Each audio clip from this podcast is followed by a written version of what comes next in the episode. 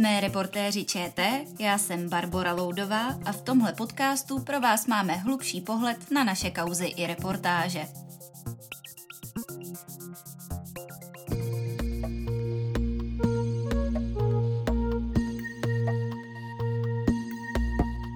Ve vztahu k této kauze ta organizovanost a množství těch osob a způsobená škoda samozřejmě způsobuje to, že ta kauza ji vnímám jako velmi závažnou.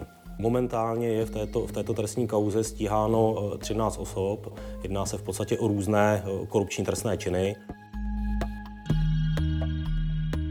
Každopádně to pro mě znamená velký zklamání. No. Člověk už je zvyklý za ty roky na ledacos, ale toto je silný kafe. Závažnost samozřejmě spočívá jednak eh, v množství těch, těch akcí, jednak spočívá eh, ve škodě, kterou v podstatě policejní orgán nějakým způsobem vyčísluje a spočívá i v, v vysokém stupni organizovanosti. 50 milionů korun. Taková by mohla být škoda, která vznikla v Olomouckém kraji ovlivňováním dopravních zakázek.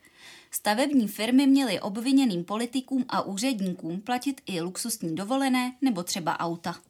Bývalý náměstek olomouckého hejtmana za ODS Michal Zácha byl ještě na podzim vlivným členem strany. Teď o něm policie mluví jako o jedné z hlav této organizované zločinecké skupiny. Obviněných je celkem 13. Vše rozebereme s Janou Neumanovou a Ondřejem Golisem. Já vás zdravím, ahoj. Ahoj a dobrý den. Dobrý den, ahoj. Pane Zácho, my jsme se vás přijeli zeptat na vaše obvinění. Mohl byste nám ho nějak okomentovat? Mohl byste se nějak vyjádřit k vašemu obvinění? Samozřejmě víte, že to je předmětem vyšetřování.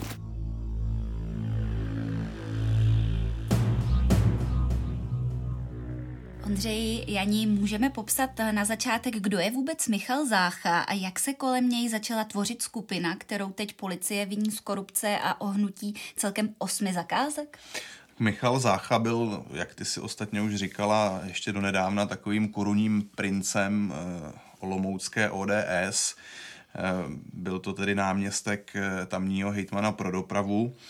No ale jak tedy víme a podle toho, co uvádí policie, systém ovlivňování zakázek, kde teda on tvoří jednu z hlavních postav, tak fungoval už před příchodem eh, Michala Záchy. On po tom, co přišel na post náměstka, tak podle policie začal i hned řešit, jak dopravní zakázky ovládnout. Eh, nejprve zaúkoloval jednoho z dalších obviněných s tím, aby oslovil pět velkých firm a domluvil s nimi takzvanou spolupráci eh, na silničních zakázkách. Představme si to tak, že se firmy dopředu domluví a ve výběrových řízeních si budou dělat takzvané křoví. Rozdělí si tedy, kdo bude dělat jakou zakázku. Eh, to se ovšem nepovedlo, eh, protože eh, firmy neměly zájem se podílet na takovémto systému, což je tedy mimochodem poměrně jedna z mála pozitivních zpráv plynoucích z tohoto případu. Eh, čili podle policie skupina eh, kolem pana Záchy eh, systém vymyslela tak, že vyhrála sice firma s nejnižší nabídkou, ale už dopředu bylo jasné, že na zakázce se bude šidit a tím se tak ušetří peníze, které si pak tedy měli mezi sebou členové oné skupiny rozdělovat. Pro nás bylo zajímavé, že na této korupci, podle policie korupci byli zainteresovaní lidé vlastně na všech stupních, tedy ti, co stavbu projektovali, zadávali kritéria, ale i třeba stavební dozor. Mm-hmm. A my můžeme i podle těch policejních dokumentů poměrně podrobně popsat, jaká byla role Michala Záchy. On jako náměstek hejtmana mohl ovlivnit, jaká zakázka se bude dělat. To znamená, že oni vybírali ty zakázky podle toho, jestli se při ní dá šidit. Oni dopředu věděli, jestli se bude při ní dát šidit nebo ne. A také podle toho, jaká se dá použít technologie. To znamená technologie, která potom diskriminovala třeba ostatní firmy. A vybírali se pochopitelně ty technologie, které se té skupině hodily. Takže Michal Zácha vybral ty zakázky, které se té dané skupině tedy hodily. Eh, tento případ je vlastně výjimečný ještě z jednoho úhlu pohledu a to, že většina těch obviněných se přiznala a vyšetřovatelé tedy mají jednodušší práci. Zácha byl podle slov jednoho z kolegů velmi eh, známý, to jsme zmiňovali, že byl tedy korunním princem, ale byl i takový miláček voličů prý. A byl hodně vidět, hodně mluvil, tak můžeme popsat tehle ten aspekt a jestli to bylo něco, co třeba v té jeho roli, v té skupině mělo nějaký vliv, když mu lidi třeba důvěřovali více. No, stačí podívat se na facebookový profil eh, Michala Záchy. Z něj eh, získáme dojem, že je to takový eh, příjemný, fajnový chlapík, který žije především svojí prací a rodinou. My jsme se o panu Záchovi bavili s řadou jeho spolustraníků, s řadou jeho spolupracovníků a vlastně všichni, s kým jsme mluvili, tak ho popisovali jako velmi charismatického, schopného politika. V politice má dlouholeté zkušenosti, byl to politik na komunální úrovni, dlouhou dobu působil eh, v jeho eh, rodném městě v Přerově. Na druhou stranu právě v Přerově jsme mluvili s některými místními a ti zas tak překvapení tím, že se objevil v této kauze nebyli. Nebyli tedy zaskočeni tím, že je zapleten do korupčního případu. Mm-hmm. Během vyšetřování se taky ukázalo, že Zácha za podezřelých okolností vystudoval vysokou školu, eh, která je tedy úzce spojená s Přerovskou radnicí. V červnu získal titul inženýra na škole, kterou řídí jiný člen ODS. Můžeme přiblížit i tuhle tu větev té kauzy tak my jsme se dozvěděli od těch místních zasvěcených, že on velice trpěl tím, že nemá vysokoškolský titul. A studium tedy dokončil v minulém roce, získal titul inženýr. A, ale jak jsme i mluvili s lidmi, kteří s ním přišli do poměrně úzkého kontaktu, tak nikdo nevěděl o tom, že studuje. Mm-hmm. Bylo to překvapení vlastně třeba i na, na radnici Přerovské, kde vlastně do takových těch oficiálních dokumentů to své vzdělání zatím ani nedoplňoval. No a policie, ta přímo přímo uvádí, že o studiu jako takovém nemůže být vůbec řeč. My neznáme ty detaily, z čeho tak eh, policie usuzuje, ehm, ale můžeme se domyslet, že tam se asi o tom nějakým způsobem třeba mluví na odposleších, ale eh, ty podrobnosti toho my neznáme. My jenom víme to tvrzení policie, která vlastně spochybňuje to, že by Zácha řádně studoval.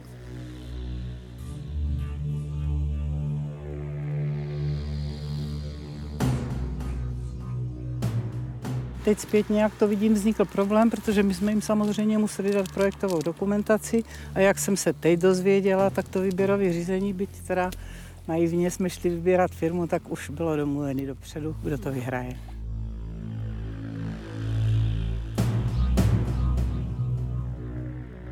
Pojďme se na jednu z těch zakázek podívat detailně, abychom tedy přiblížili, o co, o co šlo v té zločinecké skupině. Vy jste točili třeba v obci Slatinky s tamní starostkou Monikou Prokopovou, která vám popsala, že se sama potkala s touto skupinou, řekněme v akci, když pro svou obec domlouvala opravu silnice.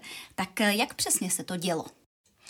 No Slatinky to je taková malá obec k, mezi Olomoucí a Prostějovem a oni se tam léta snažili o vybudování chodníků a osvětlení eh, na cestě k autobusu. Nakonec eh, po letech se jim tedy eh, podařilo získat podporu kraje.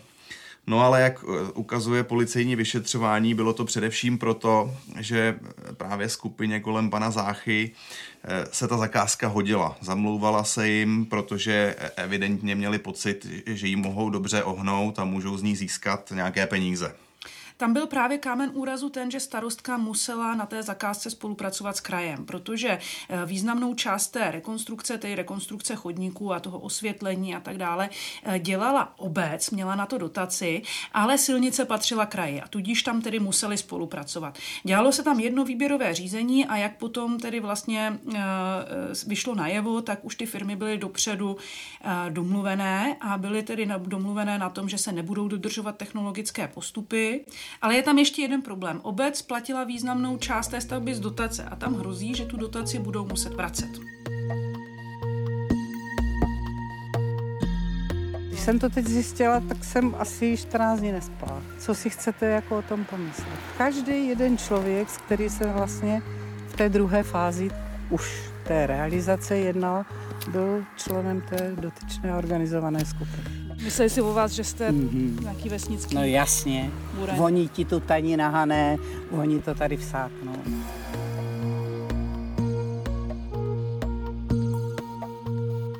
Vám starostka Prokopová na kameru popisuje, že tím jednáním byla vlastně dost zklamaná.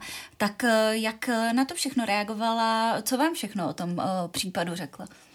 No, ona vlastně popisovala i tu hrůzu ten den, kdy na obecní úřad dorazili policisté a začali tam tedy zkoumat detaily té zakázky. Pro ní to byl obrovský šok, protože ona vlastně žila celou dobu v domění, že ta zakázka probíhá regulérně a vůbec neměla tušení, že v pozadí jsou tedy nějaké manipulace a že když dělali výběrové řízení, tak jeho výsledek byl vlastně dopředu znám, takže ona vlastně nevědomky se stala součástí celého tady toho případu a v tomto vlastně není úplně důvod eh, jí nevěřit. Ona prostě skutečně nevěděla, že se na něčem takovém eh, podílí.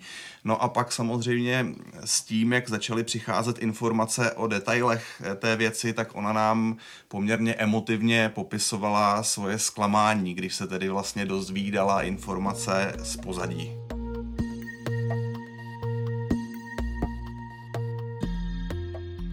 Přijde mně to prostě jakoby nefér vůči nám, vůči nám ostatním lidem. Představte si, že my nějaký peníze z té dotace budeme muset vracet a pro tu obec to bude znamenat, že tady se třeba deset let nic nového nepostaví. Proč bychom my, kteří jsme neudělali žádnou chybu, měli platit za někoho, kdo si teda namastil kapsu? Oni je dlouhý leta odposlouchávají. Eh, četla jsem ty odposlechy některý, četla jsem zatím výslechy, které proběhly a můžu vám říct, že mě z toho bylo hodně smutno. Ta úroveň té komunikace, to, jak o vás mluví, no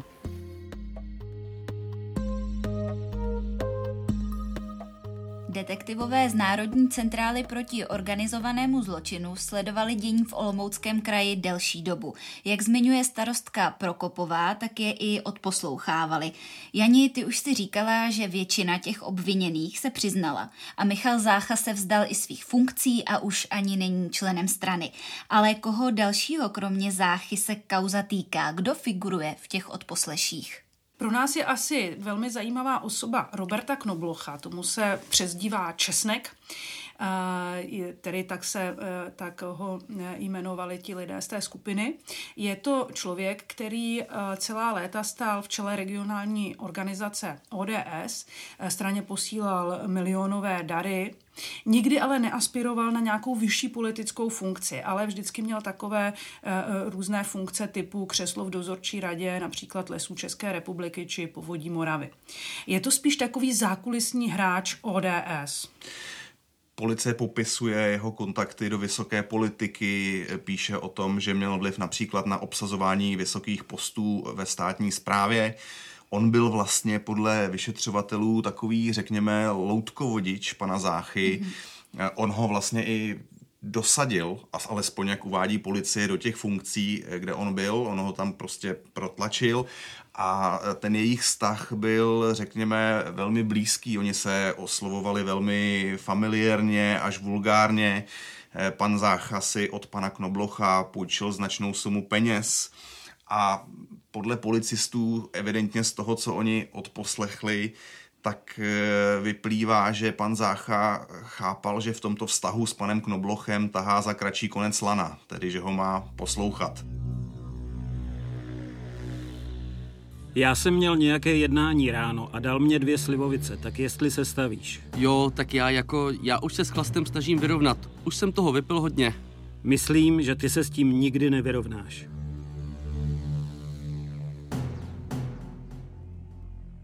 Těch zmiňovaných odposleších eh, policejní mikrofony například zaznamenali i rozhovor, v němž podle kriminalistů Knobloch volá Záchovi, aby se s ním domluvil eh, na předání 200 tisícového úplatku a pro 100 tisíce měli termín slivovice. Dvě slivovice rovná se 200 tisíc, tak můžeme možná ještě trochu přiblížit tuhle jejich terminologii. No, já myslím, že to vlastně nepotřebuje eh, další komentář. No. Já za sebe můžu říct, že jsem během své profesní dráhy řešil už eh, řadu korupčních kauz, zabýval jsem se jimi A vlastně my jsme se o tom tuším bavili při natáčení, že mi přijde legrační, jaké šifry pro úplatky si jejich aktéři eh, vymýšlejí a vymýšleli. Připomněl bych třeba ex-ředitele nemocnice na Homolce Vladimíra Dbalého, ten používal pro peníze a pro úplatky anglický výraz mu. Fotbalisti zase měli kapříky a petky. Eh, v kauze rád zase jeli, jezdili pro králíky. No takže mě by zajímalo, jestli ti aktéři všech těchto kaus skutečně věřili, že jsou hrozně mazaní a že nikomu nedojde, o čem se ve skutečnosti baví. Mně to prostě přijde komické. Já nechci žádný detaily z obvinění, ale zajímá mě, jestli je to pravda, že jste tedy bral úplatky ze silničních zakázek. Pane Zácho, proč se k tomu nechcete vyjadřovat?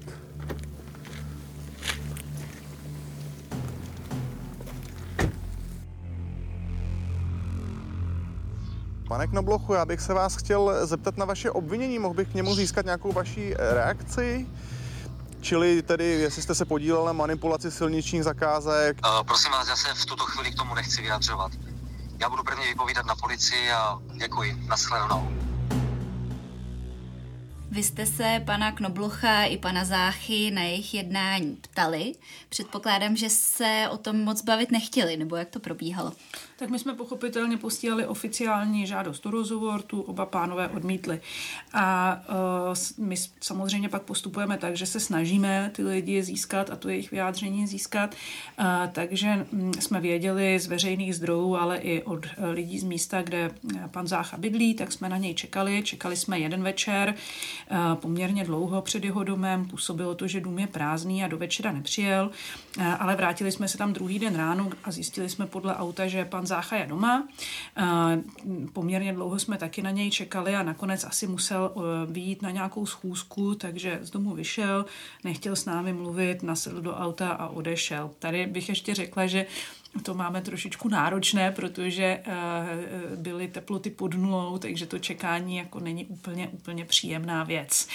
Uh, stejně tak jsme ale hledali i Roberta Knoblocha, toho jsme taky chtěli kontaktovat, ale u něj je velký problém, protože on vlastní velkou řadu nemovitostí, takže jsme to zkoušeli na mnoha místech, ale bez úspěchu, nikde jsme ho nezastihli a podařilo se nám ho tedy zastihnout pouze na telefon, ale ani tak jsme se nic konkrétního nedozvěděli. Tato kauza je spojená s ODS. Z policejních dokumentů je ale jasné, že systém fungoval i před Michalem Záchou a jeho skupinou, tedy v době, kdy v kraji vládlo hnutí ANO. Informace o porcování zakázek v Olomouckém kraji eh, se objevily i v takzvaném deníčku vlivného člena hnutí eh, ANO Jaroslava Faltínka. Eh, to je pravda, na veřejnost se dostal dokument, který měl pro pana Faltínka napsat prostilský právník Zdeněk Klapka. V tom dokumentu se mluví eh, o tom, jak je možné ovlivňovat zakázky na opravu silnic. Jaroslav Faltýnek se od toho ovšem distancuje, připouští, že tento dokument byl určený pro něj, ale zároveň říká, že ho rovnou hodil do koše, že někdo ho potom tedy ofotil a předal novinářům. Pane Faltínku, uh, můžete mi jenom odpovědět, proč jste před časem řešil dopravní zakázky v Olomouckém kraji? Máte naprosto špatné informace, jako vždycky. Měl jste k tomu nějaké schůzky, pane poslanče? Řešil jste to s někým v Olomouckém kraji? Neřešil, co vám to říkal. Jako vždycky máte špatné informace. A uh, to, co jste měl napsané ve svém deníčku? To byl materiál, který mě někdo přinesl a já jsem ho vyhodil do koše a někdo ho ofotil a prodal novinářům. Na téhle věci je ještě zajímavé, že my, když jsme se na hejtmanství eh, bavili s lidmi z koalice, eh, tak mimo kameru eh, nám říkali a trochu se divili, že Olomoucké ano tuhle kauzu příliš nezvedá. Vysvětlují si to tak, že lidé z Olomouckého ano mají trošku obavu, co ještě může vyplavat. Vy jste se na tuhle kauzu ptali i ministra dopravy za ODS Martina Kupky. Jak vy tu kauzu hodnotíte? Týká se ODS? Je to zjevně regionální problém, eh, který z hlediska ODS ale má v tuhle chvíli jasné řešení. Eh, Michal Záchad není členem eh, ODS a pro ODS samozřejmě jakkoliv je to nepříjemná věc, tak ale všechny kroky, které ODS v tomto směru mohla udělat, tak udělala. I proto, aby dala jasně najevo, že takové praktiky jsou nepřijatelné. Právě tyto regionální problémy však ODS v minulosti působily velké potíže. Bojovala s takzvanými kmotry, kteří ze zákulisí ovlivňovali chod strany. Připomeňme třeba Ivo Ritiga, který byl vyšetřovaný kvůli údajným machinacím se 100 milionovými veřejnými zakázkami, nebo pražského politika Tomáše Hrdličku. Udělala strana opravdu dost, aby se zbavila této problematické, řekněme, kmotrovské nálepky?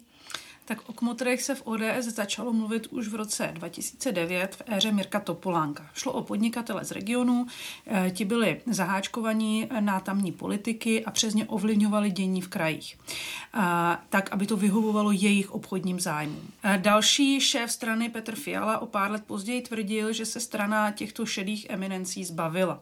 V této kauze se ale právě objevuje jeden ze zákulisních hráčů, poměrně vlastně, jak vidíme, není významný. A právě jeho bych bychom mohli označit za kmotra. No a to jsme zase zpátky u Roberta Knoblocha. On v minulosti ODS sponzoroval, on a jeho firmy straně poslali milionové sumy. Potom tedy, jak už jsme ostatně popsali, byl v různých ne tak exponovaných eh, funkcích. My, když jsme se bavili s politiky v Přerově, tak oni nám popisovali, že se účastnil řady vyjednávání, ačkoliv neměl žádnou oficiální funkci, že se eh, často divili vlastně vůbec, kdo to je a proč u různých jednání asistuje nebo sedí. No a jak už jsme zmínili, všichni mu říkali česnek, eh, to je podle německého označení Knoblauch. Eh, jak na to všechno vlastně reaguje ODS? Eh, je to nepříjemné těm politikům se o tom bavit? Vy jste mluvili tedy s panem Kupkou, ale i další. Je to zkrátka něco, co i pro vás jako reportéry je uh, takové jako divné se o tom s nimi bavit, protože víte, že přijde třeba negativní re- reakce? No tak to pro nás není nepříjemné, na to jsme zvyklí a to je součást naší práce, takže to nám úplně nevadí, a, ale já musím říct, že jsem eh, s Martinem Kupkou dělala mnoho rozhovorů a vždycky byl velice vstřícný, vždycky velmi ochotný a tady bylo vidět, že se mu do toho teda opravdu hodně nechce. Eh, myslím si, že eh, po těch otázkách, které, mm, když jsem ho s tím konfrontovala, tak samozřejmě bylo vidět, že je mu to velice nepříjemné. Snaží se to hodit do autu takovým tím rčením, že to je teda nějaké osobní selhání, ale je znát, že to pro ODS je opravdu velice nepříjemná záležitost. To už je pro tentokrát ze zákulisí naší práce všechno. Jani, Ondřeji, díky, že jsme to všechno mohli probrat. A ahoj. Naschledanou. Naslyšenou. Jsme reportéři ČT, naše další reportáže opět v pondělí večer na jedničce a v úterý v podcastových aplikacích. Veškerou naší práci najdete taky na i vysílání. Díky, že nás sledujete i posloucháte.